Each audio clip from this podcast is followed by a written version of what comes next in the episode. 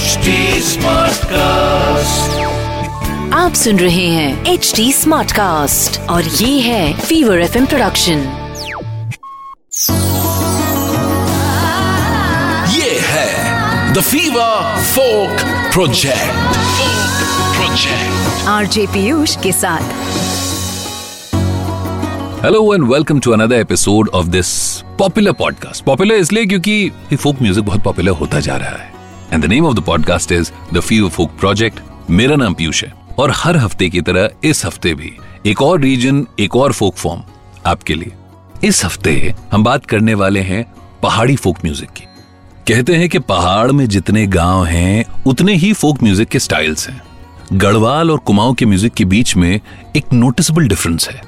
लेकिन जैसा कि इंडिया के अलग अलग पार्ट्स में अलग अलग रीजन्स में अलग अलग ओकेजन के लिए एक अलग ही संगीत और गीत है। वैसे ही यहाँ भी शादी और उससे जुड़े हुए सेलिब्रेशंस के लिए अलग अलग गीत गाए जाते हैं। उत्तराखंड के लोगों के पास हर महीने, हर मौके और हर इमोशन को सेलिब्रेट करने के लिए फोक म्यूज़िक है। और इस म्यूज़िक को यहाँ के लोकल्स ट्रेडिशनल म्यूज़िक इंस्ट्रूमेंट्स जैसे ढोल, थाली, ढोलकी, तुर्री, दमौन और हारमोनियम की धुनों पर गाते हैं। अब जहाँ हर गाँव का अपना फोक म्यूज़िक हो, उसके बारे में जितनी बात की जाए, वो कमी होगी।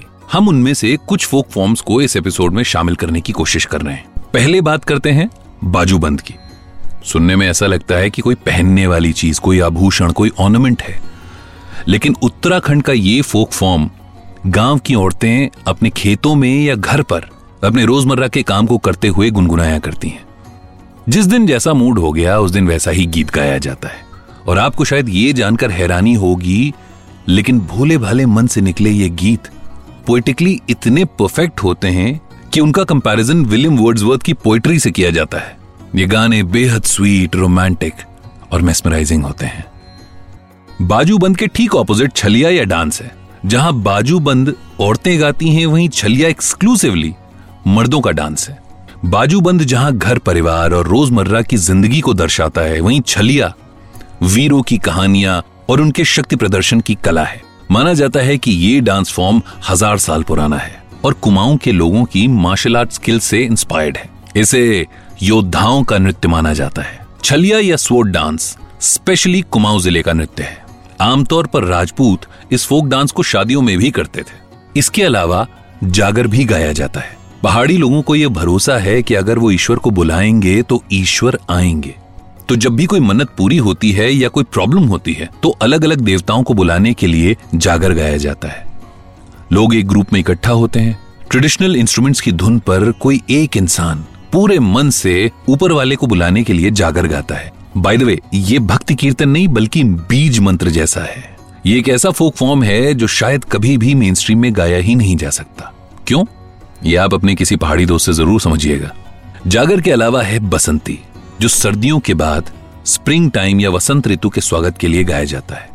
मंगल गीत शादी ब्याह जैसे ऑस्पेशियस ओकेजन पर गाए जाते हैं और एक है छुरा। ये लोकगीत पहाड़ के चरवाहे अपने मवेशियों को चराते समय गाते हैं। मवेशी यानी कैटल इन लोकगीतों के ज़रिए पुरानी पीढ़ी नौजवानों से अपने लाइफ एक्सपीरियंसेस शेयर करती है। एक पहाड़ी गाना है। बेड़ूपा को बारो मासा इस गीत का ये मुखड़ा किसने लिखा, कब लिखा, ये कोई नहीं जानता। बट हाँ ये सब जानते हैं कि इंटरनेशनली इस गाने को फ़ेमस करवाने में मोहन उप्रेती की एक बड़ी इंटरेस्टिंग स्टोरी है। कहते हैं कि famous theatre artist Mohan Upreti कभी अल्मोड़ा में जाखन देवी के पास उदय सिंह, यानी उदा की चाय की दुकान पर गीत का मुखड़ा गुनगुना रहे थे। और कोइंसिडेंस उनके जो दोस्त थे बी एम शाह, जो खुद भी थिएटर से जुड़े थे पोएट थे राइटर थे वहाँ से गुजर रहे थे। मोहन उप्रेती ने उन्हें अपने पास बुला लिया और गीत को पूरा करने की रिक्वेस्ट की। अब चाय की दुकान पर कागज़ कलम तो मिलता नहीं है। तो सामने पड़े सिगरेट की डिब्बी के खोखे को फाड़कर और दुकानदार उद्दा से उनके हिसाब किताब लिखने वाली पेंसिल मांगकर इस लोकगीत के मुखड़े के साथ अंतरा जोड़ा गया। बीएम शाह ने गीत के बोलों में अपनी कुछ लाइनें जोड़ी और कुछ कुमाऊनी कवि चंद्रलाल वर्मा की लाइंस जोड़कर इसे पूरा किया गया। कहते हैं कि ये सॉन्ग हमारे former prime minister Pandit Jawaharlal Nehru को इतना पसंद आया कि उन्होंने मोहन उप्रेती का नाम ही बेड़ूपा को बॉय रख दिया। बाय द वे ये सॉन्ग इंडियन आर्मी की कुमाऊं रेजिमेंट का ऑफिशियल सॉन्ग है और आज इस गाने के अनगिनत वर्जन बन चुके हैं। अब आप पूछेंगे, उत्तराखंड के लोकगीत बॉलीवुड में भी हैं क्या? इस सवाल का जवाब है नेहा कक्कड़। उनको तो जानते हैं ना नेहा कक्कड़, सोनू कक्कड़ और साथ ही जुबिन नौटियाल ने भी कंटेम्प्रेरी टच देकर फोक म्यूज़िक को ज़िंदा रखने की पूरी कोशिश की है। Well a very important thing यहाँ पर पॉडकास्ट खत्म हो रहा है, लेकिन आप इसका वीडियो देखना चाहते हैं तो फीवो एफ़ नेटवर्क के यूट्यूब चैनल पर आइए टाइप करिए द फीवो फोक प्रोजेक्ट और सर्च करिए Pahadi P A H A D I इस एपिसोड का रेडियो शो भी आप सुन सकते हैं फीवो एफ़ नेटवर्क के सारे रेडियो स्टेशन पर। तो आज का एपिसोड यहाँ खत्म और अगला एपिसोड एक और फोक फॉर्म के साथ लेकर मैं यानी पीयूष आऊँगा अगले हफ़्ते आप सुन रहे हैं एच डी स्मार्ट कास्ट और ये था fever F production H smart Smartcast.